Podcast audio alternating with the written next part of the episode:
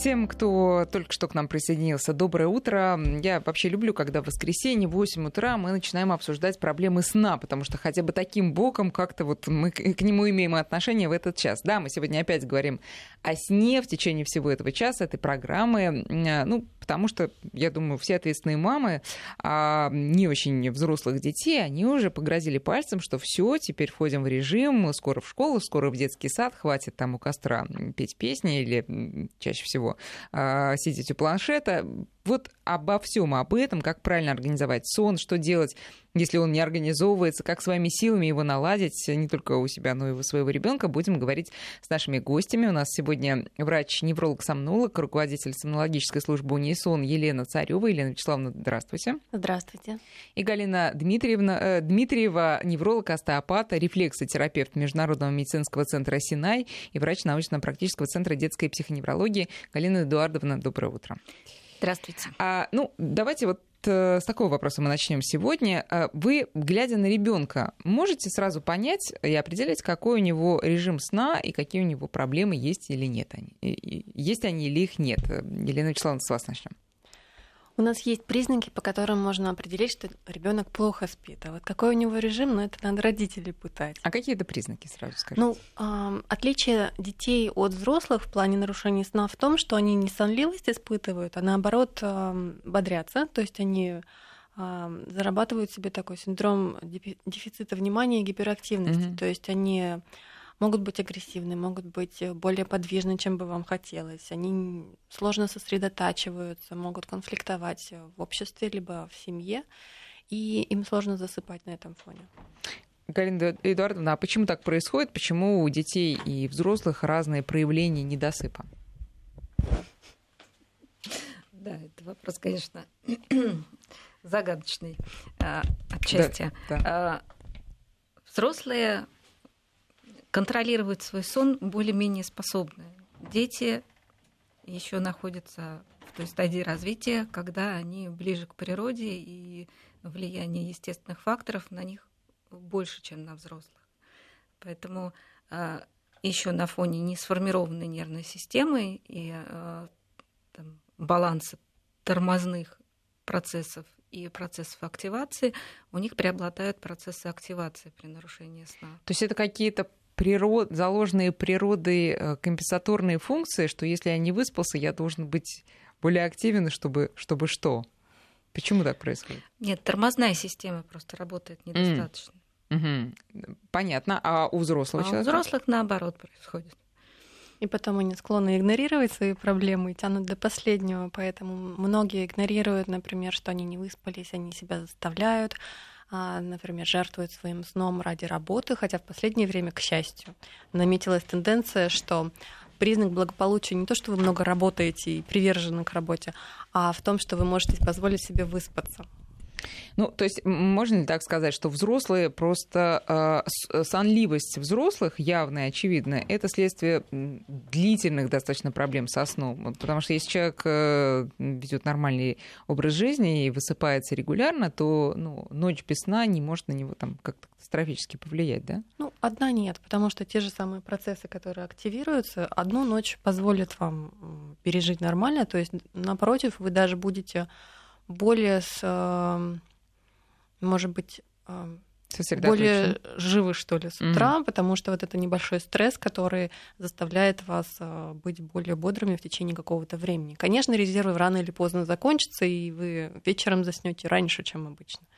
Ну, смотрите, правильно ли сейчас, или, может быть, уже даже поздно начинать вгонять детей в такой же более школьный или там детсадовский режим э, дня и ночи, соответственно, засыпания, или надо было это раньше делать, и как вообще правильно сейчас к этому ребенка подвигать?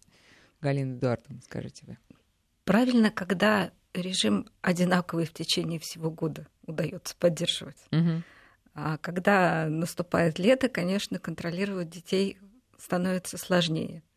Ну и взрослых, в общем-то, тоже. У нас тоже возникает процесс там, радости, возбуждения за счет удлинения солнечного дня а, более активно. А, сейчас уже поздновато, конечно, учитывая оставшуюся неделю, нормализовать сон Ну, в любом случае это придется делать, поэтому пора начинать. Ну, вы знаете, я вот недавно ехала в поезде, э, у меня соседкой по купе была девочка семилетняя, которая идет во второй класс. А ехала она с бабушкой, меня немножко удивило то, что на часах было там 12 без 5, условно говоря, было, по-моему, 11 вечера. Девочка продолжала резаться в какие-то а, игры на телефоне, и бабушка вяло так ей говорила, ну, может быть, как-то ты уже вот положишь голову на подушку, но это не имело никаких э, результатов, эти а, призывы перерывы. И девочка продолжала, пока там, я не знаю, у нее зарядка не кончилась, условно говоря. А с этим что делать? И заодно, давайте скажем, вот планшеты и сон, там компьютеры, телефоны и сон, как это все должно правильно друг с другом взаимодействовать. Ну, у детей а, по возрастам отличается потребность длительности сна. То есть, если это совсем маленькие дети, до трех лет, например, это около 14-12 часов. Если мы берем до школьников, то это будет ну, где-то около 12 часов в среднем, а у кого-то до 11 часов, а младшие школьники это около 10 часов потребности во сне в сутки. Да? До 6-7 лет это дневной сон необходим около 2 часов, а после 7 а, лет считается потребность в дневном сне пропадает и уже длительный полноценный сон. И если мы берем нарушение сна у детей по возрастам, они тоже разные. То есть у младших совсем до 3 лет это нарушение ассоциации отхода ко сну, это связано с гигиеной сна, вот с самоуспокоением. А уже дошкольники, младшие школьники — это как раз те, которые нарушают режим, а старшие школьники — это те, которые вот этими планшетами, гаджетами меняют выработку мелатонина и становятся mm-hmm. совами. Вообще подростки склонны быть совами, они с каждым разом все позднее и позднее. Но это больше психологически или физиологически? Это физиология тоже. А, дело в том, что мелатонин у нас по-разному вырабатывается в разные периоды жизни. И чем младше человек, тем а, раньше мелатонин начинает вырабатываться. Чем позже, тем его меньше, тем он позже вырабатывается. И есть такой у нас признак, когда человек начинает быть взрослым если про мелатонин говорить, то это тот период, когда он начинает ложиться чуть раньше, чем обычно. Обычно это где-то 18-20 лет. То есть, значит, когда... он взрослый уже перебесился, условно говоря, да? С сомнологической точки зрения. То есть, когда он был совой, например, и решил пойти в обратную сторону, вот, значит, э, я... циркадные ритмы. Мне сложно представить молодого человека, который решил лечь пораньше, в 18 лет. Это, мне кажется, происходит ближе к 60. Ну, хорошо, предположим. предположим. Теперь, э, раз уж вы заговорили, давайте про этот загадочный мелатонин, который все про него уже читали, что нельзя смотреть да, ночью телефон в темной комнате, потому что меланин не вырабатывается. Но давайте поподробнее о нем, Галина Эдуардовна, все-таки, что это такое, для чего нужно? Это гормон, который вырабатывается в нашем мозге. Он нужен для того, чтобы э, регулировать периоды сна и бодрствования. Вот как уже Елена правильно сказала, что э, в разные возрастные периоды он вырабатывается в разном количестве и э, в разное время, но жить мы без него не можем. Есть замещающие препараты, которые используются для лечения нарушений сна. А он, он что нам, какие сигналы посылает этот гормон? Что пора спать, и я тебе сейчас позволю заснуть хорошо, да? Сделаю так, что ты заснешь. Он не посылает никакие сигналы. А, просто когда мы попадаем в темное помещение, он начинает вырабатываться, и тогда приходит сон. Угу. Если мы весь день будем на ярком свете или посреди ночи мы будем включать какие-то источники яркого света, то мы заснуть полноценно не сможем, либо сон наш будет неглубоким. Мы ну, не сможем э, отдохнуть за период сна. А смотрите, ведь многие дети просят оставить э, лампу включенную, ну, в лучшем случае ночник, а то бывает и вообще верхний свет. А если они спят, засыпают, по крайней мере, с верхним светом, а иногда мамы там, и папы забывают выключить этот свет, и он горит до утра, это значит, что сон будет не очень качественный? Он будет более поверхностный. Потому что Потому что недостаточно будет выработан э, гормон мелатонин, который позволит уйти в более глубокие фазы сна угу. ребенку. То есть, э, значит ли это, что и перед отходом ко сну, ну, вот яркий свет лучше притушить? Имеет значение цветность, то есть белый и голубой спектр, он больше влияет на мелатонин, и интенсивность. Вот когда железнодорожников обследовали, да. а, то те, которые с ярким светом ехали, они были более бодрыми, чем те, которые ехали с менее ярким светом, но той же цветности. Поэтому, если вы хотите, например, смену, кто работает, да, им нужно в конце смены приглушать угу. свет, а в начале, наоборот, делать более интенсивный. А если мы хотим помочь сну, то все, что мешает, то есть вот яркий свет белого, голубого спектра особенно, его нужно ограничивать за 2-3 часа до засыпания. Это касается и детей, и взрослых, потому что ну, взрослые-то могут вот эти препараты замещающие угу. принимать, а у детей это ведь противопоказано а, прием мелатонина до 18 Почему? лет. Почему? Но все-таки это, это гормон. А, безопасный прием мелатонина в течение 6 лет доказан без влияния на гормональную систему, но у взрослых. На детях, на беременных никто не проверял, и поэтому говорить о том, что это безопасно uh-huh. и не может быть биологически обратной связи с подавлением собственного мелатонина, нет. То есть ни за, ни против. А поскольку такое возможно, мы об этом думаем. И, кстати, вот мелатонин, они же отличаются по действию химические. Они бывают короткого действия, бывают длительного действия. И опять же, вот по этой биологической обратной связи, а что это такое? Это когда вы принимаете гормон, а организм решает, что, а если вы принимаете, зачем, собственно, угу. вырабатывать, он снижается. И, собственно, а когда с мелатонином все в порядке, мы рекомендуем короткий, если про взрослых говорить. Он быстро разрушается, быстро всасывается, дает такой пинок для собственного мелатонина, подстраивает биоритмы. А у пожилых людей уже э, снижается базовая секреция, им нужен длительный как замещение. А э, бессонница у пожилых людей, это немножко выходит за формат нашей программы, но тем не менее, э, она из-за этого и начинается, что уровень мелатонина падает? Или там другие еще проблемы есть? Вот если бы я не работала сомнологом, я бы с вами согласилась, так. потому что, ну, по сути вещей, это физиология это логично, наша. Да. да, то есть сон более поверхностный, более короткий, поэтому наши бабушки, дедушки не вредные, а у них просто мелатонина мало. Вот. А на самом деле на практике получается, что причина бессонницы у них другая. Они, выходя на пенсию, а, нарушают свой режим сна и спят, когда попало. Mm. То есть у них нет необходимости вставать в одно и то же время, ложиться в одно и то же время, и они днем частенько спят перед то телевизором. Есть режим это залог э, хорошего ночного Причем и для взрослых, и для и для взрослых, и для детей. Вот про режим э, детей мы сейчас к этому вернемся, но еще я хотела бы вот сконцентрироваться на том, что вы сказали, за 2-3 часа нужно угу. ликвидировать источники яркого света и к этому вообще же... все, что мешает. Да, и к этому же относятся и всякие гаджеты, естественно. Особенно тоже. гаджеты. Особенно это ведь не только свет, это еще активация коры головного мозга. Теперь дневной сон. Давайте поговорим немножко об этом.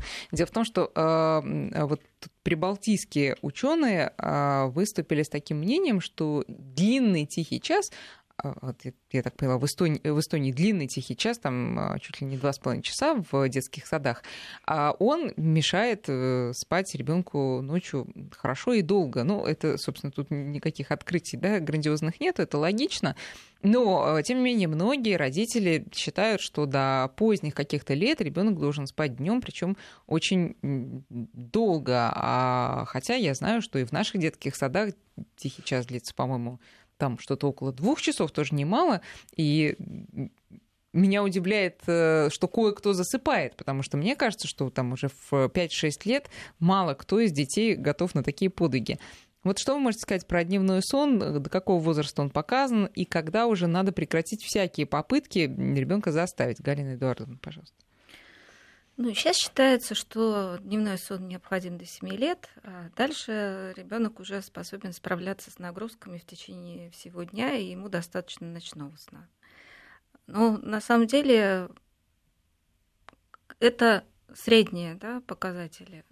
Далеко не все дети готовы после 7 лет, э, пойдя в школу и получив нагрузку школьную, днем не спать.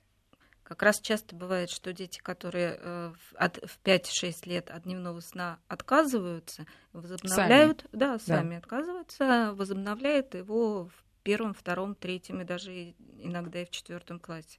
Потому что просто организм не способен справиться с теми нагрузками, которые он получает в этот возрастной период. Ну, а если родители считают, что как раз хорошо бы поспать, а ребенок отказывается, и при этом родители видят, и, может быть, даже врачи видят, что а, все-таки надо, потому что явно у него переутомление.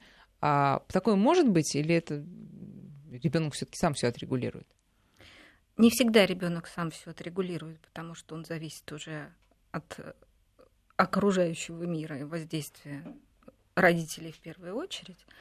Чуть Но, поближе к микрофону. Э, насилие, конечно, по, по этому поводу над ребенком производить не стоит. Если он не поспал там один или два дня, ничего страшного в этом нет.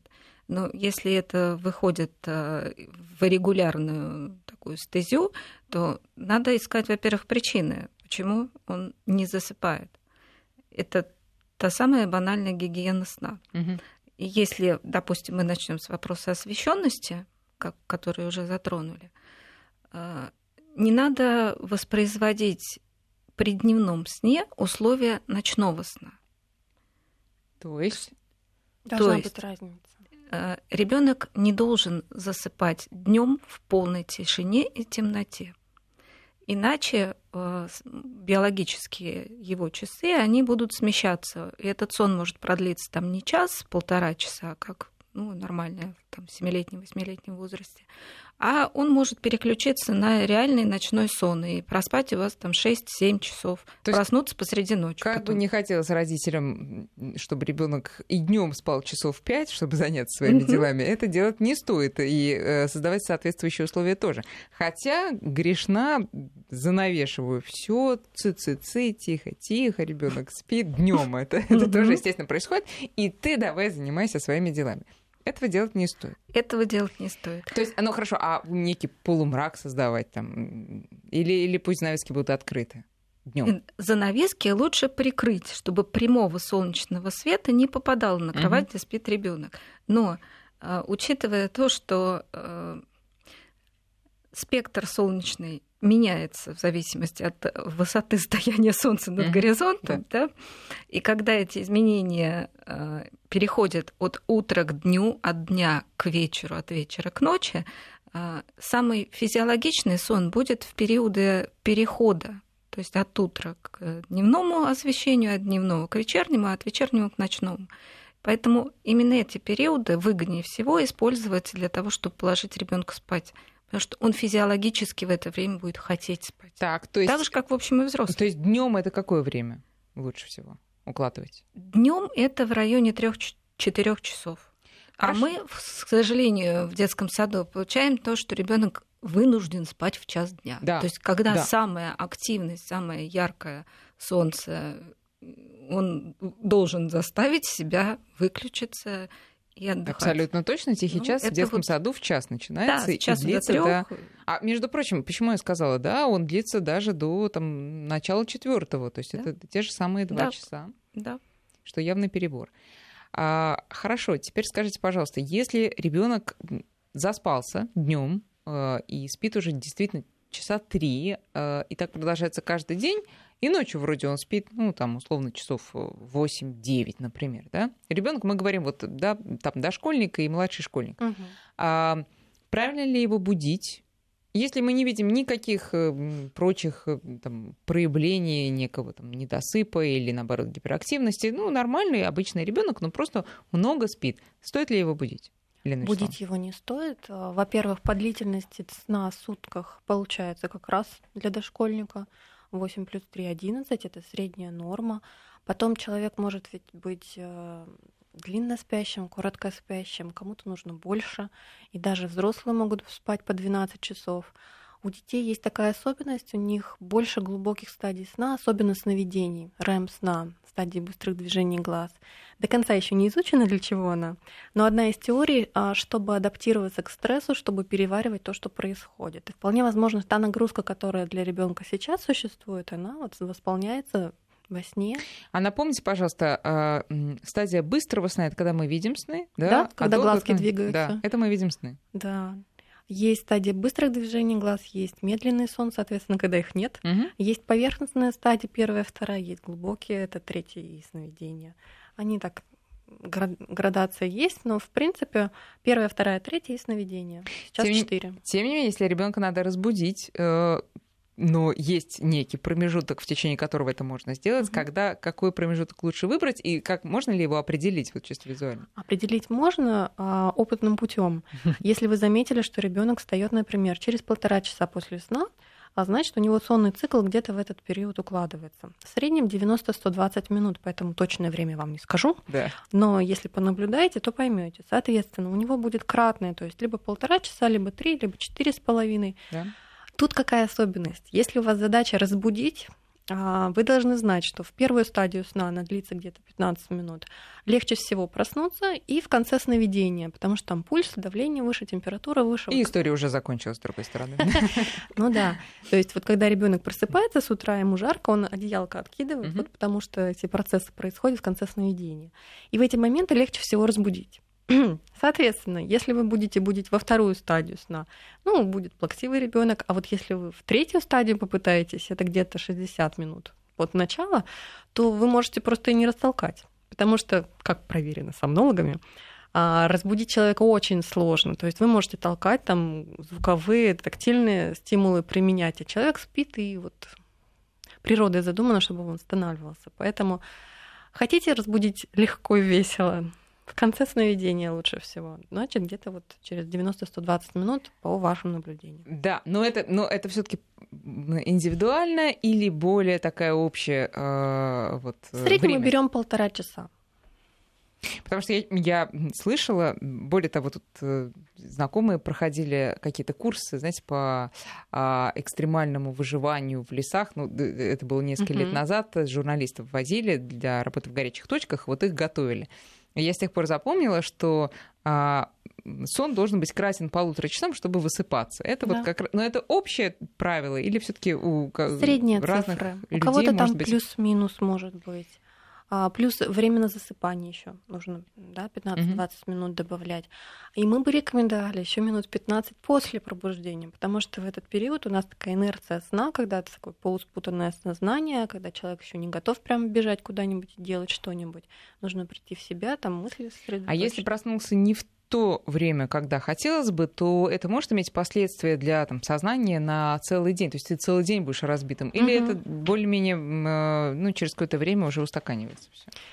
Ну, первая реакция проходит через 15 минут, человек уже адекватен, а после этого как зависит от отношения. Если взрослого взять, да, может быть весь день испорчен. Если ребенка, они быстрее отходят. Угу. Ну, может быть плаксивым, раздражительным, невнимательным.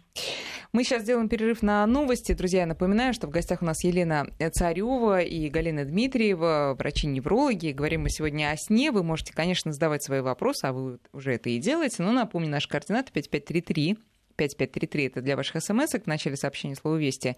И наш WhatsApp 8903 170 6363. Позевывая, мы продолжаем и подтягиваясь, продолжаем говорить о проблемах сна у детей не только. У нас сегодня в гостях Галина Дмитриева, невролог, остеопат, рефлексотерапевт, и Елена Царева, а, невролог-сомнолог. Друзья, наш координат 5533 для ваших смс в начале сообщения слова «Вести». И наш WhatsApp 903 170 6363. Э, когда из тяжелого бодуна просыпаюсь, мне надо пить пиво? Вопрос. Э, следующий вопрос. Э, как-то в классе пятом ушел в школу в воскресенье, был жаворонком, вставал в 5 утра. Очень удивился, когда увидел на дверях школы замок, и после такого стресса стал собой постоянное опоздание. Я не думаю, что это шутка, в отличие от первого сообщения. Как вы это прокомментируете? Расстроился человек. Расстроился человек и стал собой. Может стресс повлиять вот на эти ритмы? Пожалуйста. Не столько стресс, сколько депрессия. А, потому что проявление депрессии это более позднее засыпание, более позднее пробуждение, увеличение длительности сна и раннее пробуждение под утро с невозможностью засыпания. Ну, это уже мы, наверное, о подростках говорим, да, Галина Эдуардовна? Ну, По крайней мере, школьник. Да? Это, это уже о людях сознательного возраста, да, скажем да, так. Да, а как депрессия может э, сказаться на, на сне? Просто мысли одолевают плохие, не можешь заснуть или почему еще? Ну, начнем с того, что депрессии тоже разные. Да, безусловно. А, есть э, депрессии, которые вызваны внутренними факторами, есть э, депрессии, которые связаны исключительно с ситуацией, в которой находится человек.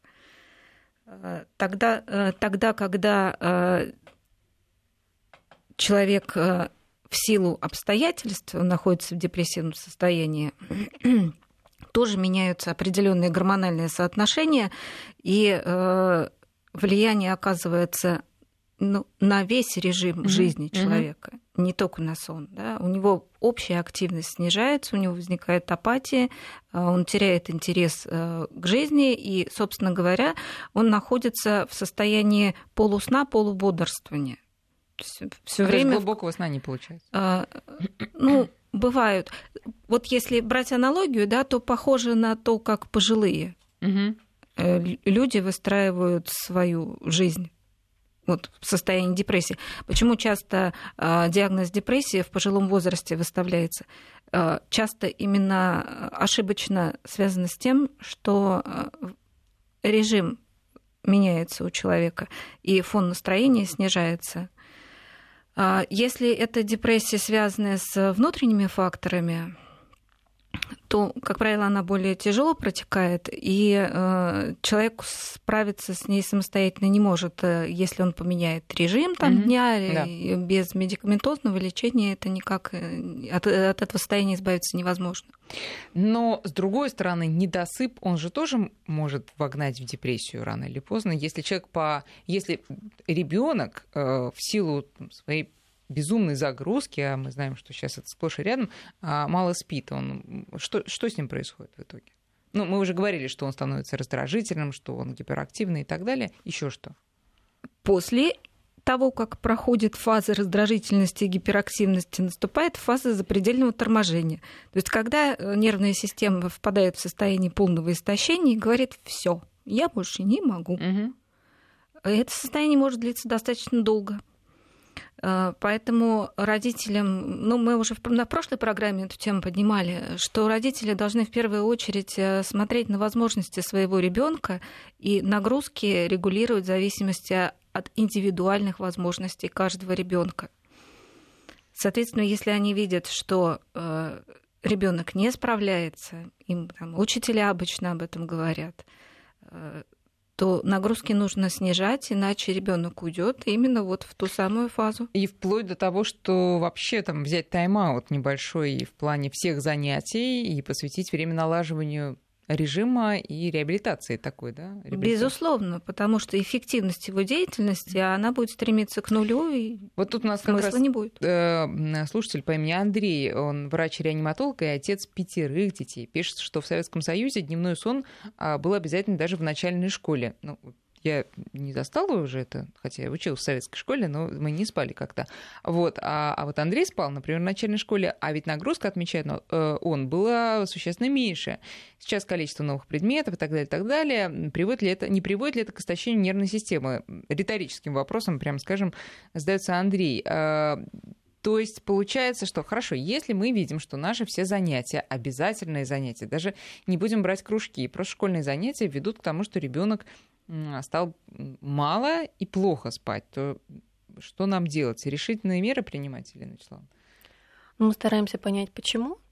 А, анализируем все от условий засыпания, то есть какова спальня, где э, ребенок спит, какая температура проветривается или какое освещение, о котором мы говорили, а какой режим сна, есть ли у него ритуал отхода ко сна, то есть существуют ли условия, которые помогают ему спать. Угу.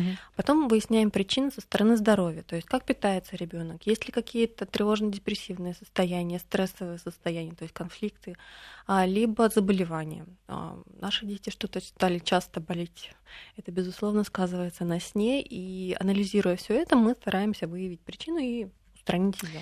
Взаимоотношения сна и возможных заболеваний мы э, обязательно обсудим, но давайте сначала еще несколько вопросов. Э, подскажите, ребенок э, двух лет периодически просыпается ночью мокрый. Это нормально или что-то надо делать? Мокрый непонятно, то ли он описался, то ли он просто вспотел. Ну, давайте просто периодически просыпается ночью. Ну, давайте обе причины да. разберем.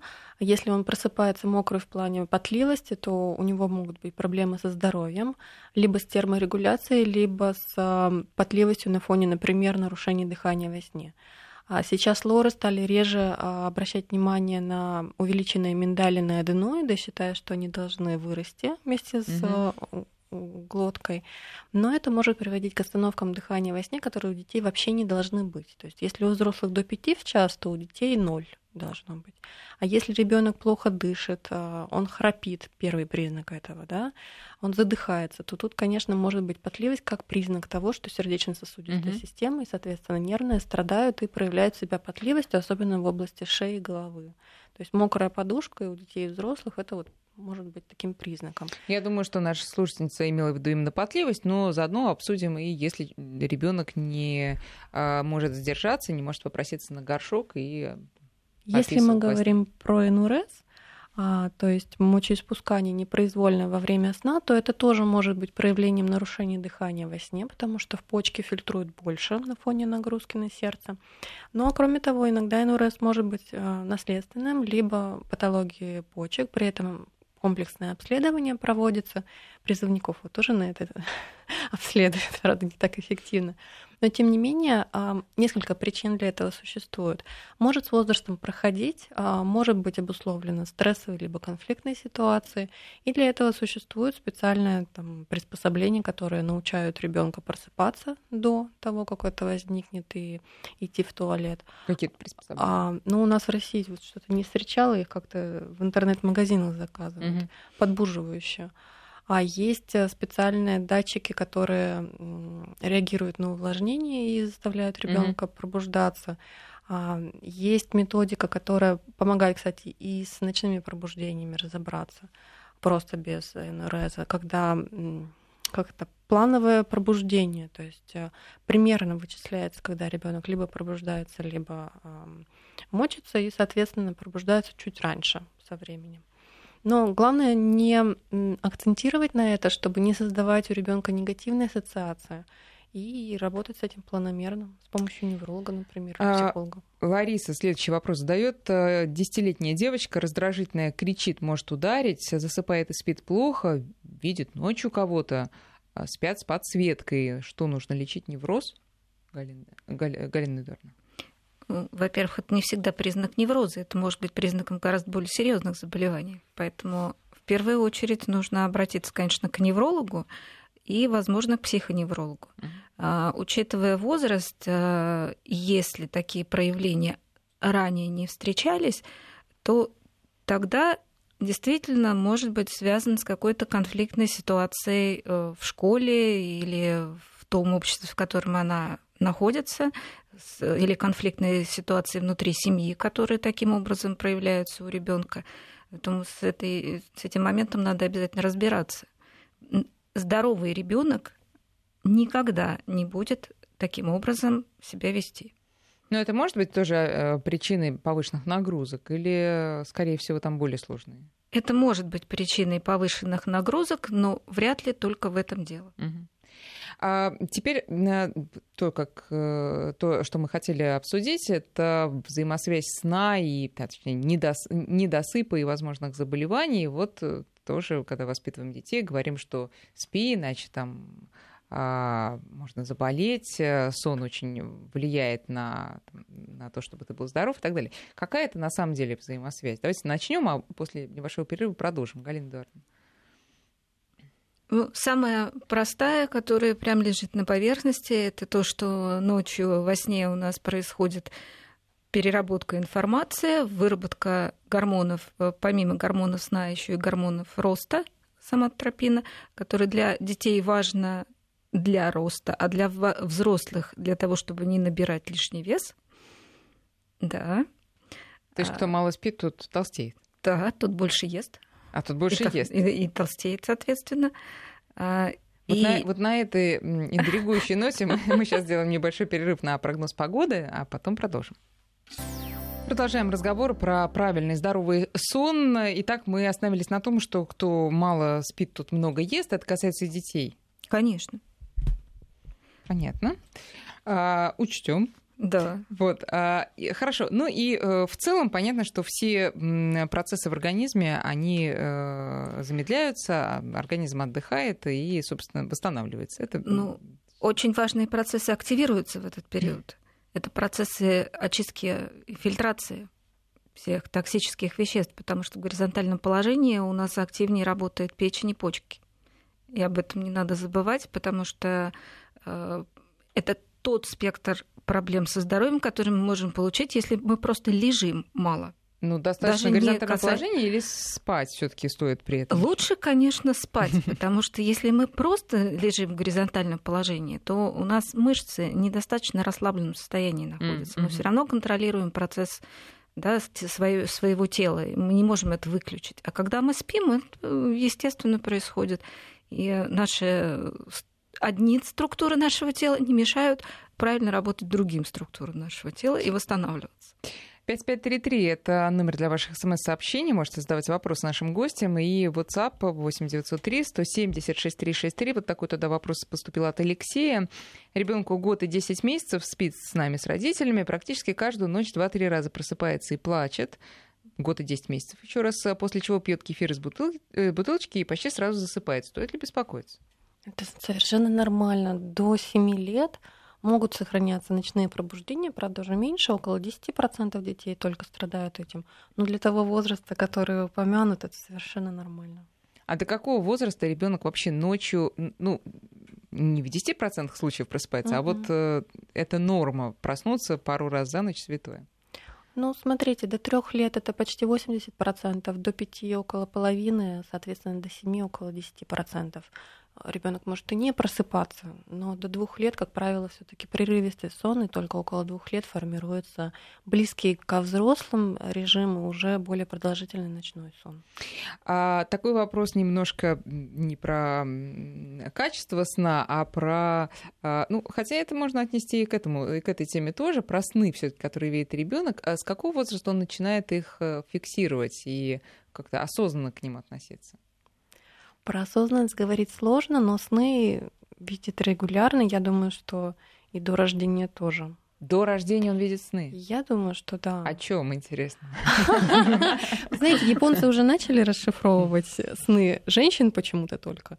Но я думаю, мы еще только в самом начале этого открытия. Пока неизвестно. Угу. Но судя по активности ребенка, э, такое возможно. И когда ребенок рождается, глубоких стадий сна а, больше, чем у взрослых. А именно они способствуют возникновению сновидений. И у нас ведь для каждой стадии, хотя у детей они несколько отличаются, чем у взрослых, а, свои характерные признаки. Мы, когда исследование сна проводим с датчиками с ног до головы, mm-hmm. мы можем сказать, что, например, там вторая э, или третья стадия или сновидение, и когда мы видим сновидение, у нас все мышцы расслаблены, абсолютно расслаблены. А, а, а глаза бегают. А глаза бегают. Ну вот только глаза, пожалуй, только, бегают, да. да. А мозг в это время тоже свою активность а, меняет, она становится, имеется в виду по отношению ко сну, она становится более близкой к бодрствованию. То есть там очень активные процессы, собственно, мы же сны видим, да, такие картинки. Угу до конца которые не... иногда, да, почище любой реальности бывают, э, да? и говорят о том, что у меня лично твердое убеждение, что во сне мозг работает гораздо более энергично. Быстрее, во всяком Быстрее, случае. Быстрее, это точно, да. А если ребенку снятся кошмары, то почему это может быть, что с этим делать? И вообще, если мы видим любые проблемы со сном, может ли сам родитель, спрашиваю я у Галины Эдуардовны, какой рефлекс терапевта, сам это как-то наладить? Вот своими руками или своими словами? Ну, начнем с того, что в норме кошмарные сновидения э, возникают в возрасте от 5 до 7 лет практически у всех детей. Э, это связано с созреванием ребенка как личности. Э, он по-другому начинает воспринимать окружающий мир, информацию, которую он получает, он начинает ее перерабатывать и появляются некие страхи, может быть появляются страхи. Да, часто ребенок жалуется на то, что ему страшно, но это скорее проявление его реакции на происходящее вокруг него. Угу.